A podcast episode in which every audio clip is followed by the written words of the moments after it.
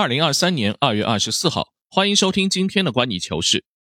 曼联在欧联杯淘汰赛附加赛第二回合的比赛里先输后赢，半场逆转二比一，两回合四比三，成功在主场淘汰了巴塞罗那，进入十六强。今晚的抽签仪式就会决定他们在十六强淘汰赛的第一轮对手会是谁。这场胜利不仅意味着曼联十五年后第一次战胜了巴萨，更意味着曼联成为本赛季唯一一支还在四线作战的球队。而且你想不到的是，这个赛季曼联已经赢下了二十八场比赛，是五大联赛赢球场次最多的球队。近阶段，曼联状态爆棚，从一月二十三号联赛输给领头羊阿森纳之后，整整一个月没有输过球，成绩是七胜二平。而且曼联的主场已经十八场不败，最近十二个主场进球都没有少于两个。让球迷感到最开心的是，曼联那种遇到挫折能够逆转的气场回来了。这场对巴萨的比赛和第一回合一样，先落后，上半时必费冲动送给对方一个点球，下半时滕哈赫撤下了韦格霍斯特，派上安东尼和加纳乔。幸运的是，只用了两分钟，弗雷德这个不确定因素破门得分，而第七十分钟，让曼联球迷又爱又恨的安东尼推射远角完成反超。安东尼的进球是曼联本赛季第十九个由替补打进的球，这个数字放在欧洲五大联赛都是第一。而且最后关头，又是熟悉的德赫亚扑出对手必进球，以及瓦拉内及时补空门，保住了来之不易的胜利，避免比赛进入加时赛。这是典型的曼联和滕哈赫风格的胜利。从滕哈赫的排兵布阵来看，他没有放弃任何一项赛事的考虑，绝大多数比赛都是用足手头最强的资源。那么，作为唯一一支四线作战的豪门，我们还是想关注一下。曼联本赛季最后阶段的整体目标到底是什么？曼联的阵容能不能支撑多线开花？这期节目不妨对曼联泼一些冷水，也是要提醒滕哈赫做出战略取舍是一个成功教练和成熟球队必须要学会的东西。我们首先要看到，曼联好成绩的背后是有一定运气成分存在的。这个赛季，曼联在锦标赛上的运气好的出奇。足总杯先后遇到的是没落的埃弗顿以及英冠下游的雷丁，接下去的对手是本赛季面临保级压力的西汉姆，而联赛杯此前的对手分别是英冠的伯恩利和英甲的查尔顿，本周日的决赛才是他们唯一的考验——纽卡斯尔。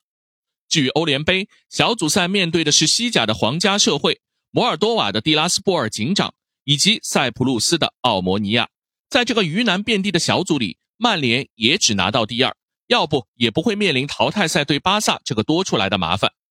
我们刚才也提到曼联近九场不败的好成绩，但这九场比赛里，除了巴萨这两回合，其实并没有强队的考验。提到这些过程，并不是要否认曼联走在一个正确的复兴道路上，而是要提醒曼联和曼联球迷，越是在成绩好的时候，越不要过于乐观，也不要低估接下去赛季最后阶段的艰难。现在的格局是，曼联在联赛中距离阿森纳五分落后，领先第五名八分，属于争夺冠军，似乎重燃希望。但一个不小心，也有失去前四的危险。那么，对联赛的期望决定了后续要投入的精力，以及在不同赛事的资源配置。联赛杯本周末就要进入决赛，我相信滕哈赫会全力以赴，先确保执教曼联后的第一个冠军。这是一个从零到一的分水岭，他不会不明白其中的轻重。可是。这轮欧联附加赛，滕哈赫没有为周末的赛事做出轮换，他是完全有信心他的主力能够在一周双赛保持足够的精力和实力，还是说他对联赛杯和欧联杯的冠军都是志在必得？我们都记得穆里尼奥执教曼联的第一个赛季，球队也是同时拿下欧联杯和联赛杯，这是魔力鸟至今还在曼联球迷面前引以为傲的成绩。滕哈赫现在去谈追赶老爵爷，当然还是天方夜谭。但先赶上穆里尼奥还是比较现实，但那个赛季曼联付出的是联赛排名第六，依靠欧联杯才换得下一个赛季欧冠的资格。但本赛季球队在联赛里的形势可是好得多，滕哈赫的侧重点又会放在哪里呢？明眼人都明白今天曼联阵容的局限性，滕哈赫可以信任的人并不多。埃里克森和马夏尔的受伤且不说，马奎尔、林德罗夫、麦克托米奈、范德贝克。埃兰加这些人基本不可能出现在重要场次。曼联的好成绩核心依靠就是六个人。拉什福德拥有职业生涯至今最好的进球状态，德赫亚一直都有不可思议的神扑，加上卡塞米罗的攻防中转，布鲁诺·费尔南德斯的灵感助攻，还有里桑德罗·马丁内斯和瓦拉内的稳固中卫组合，据卢克肖、萨比策、弗雷德、安东尼和桑乔有一搭没一搭的状态，注定不能太让人放心。曼联持续好成绩的变数就是拉什福德的进球能持续多久，以及这个固定组合里任何一环会不会出现因为伤病或红牌的停赛。特别是我们看到布鲁诺·费尔南德斯和卡塞米罗联袂首发的比赛，曼联从没输过。但卡塞米罗和毕费又都是冲动型人格，非战斗性减员的情况会不会在未来继续发生？接下去将要到来的三月和四月才是曼联真正的考验。特别是四月七场联赛，加上可能的欧联杯赛事，联赛里的对手还包括纽卡、切尔西、热刺。到那个时候，曼联还有没有健康的阵容和持续的状态？滕哈赫必须得要提前准备，未雨绸缪。这个时候需要滕哈赫抉择的就是，在先确保联赛杯拿下第一个冠军后，是不是要用替补来对付足总杯，以及在欧联杯和联赛中更聚焦哪一个？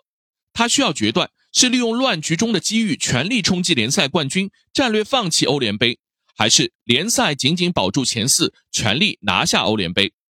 这可绝不是走一步看一步的事情。战略侧重决定了在不同赛事必要轮换的安排，而且必须要让替补保持状态，避免关键时候顶不上来。一个阵容一路走到黑，注定就是一条死路。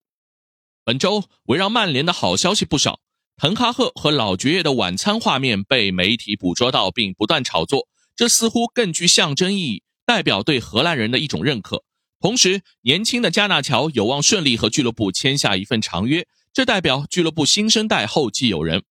大好局面下，又到了考验滕哈赫的关键时刻，度过了更衣室管理危机，也度过了战术信任危机。那么，到了执教豪门必不可少的多线作战能力的考试时，他会为曼联做出怎样的改变？让我们拭目以待。